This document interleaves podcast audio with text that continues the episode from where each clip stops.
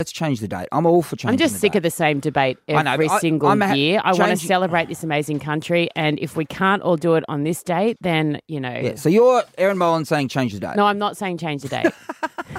I am. Such a loser. I'm saying change the No, date. I'm just saying I'm Dave sick used- to death of not Dave being able to used- celebrate. I respect people who want the date change, and I respect people who want to keep the date the same. But I'm sick to death of fighting about I'm going it. to say it. Dave Hughes says change the date. You're When just is looking that for a gonna get- headline. You're looking for a cheap headline. Sorry, you're not, the Australian cricket captain. Okay, but yeah, cool. Everyone, Dave Hughes will send you it know out what? to all the networks. You want to get your uh, you want to get a straight A paraphernalia. You go into the reject shop because they are 100 percent still on board.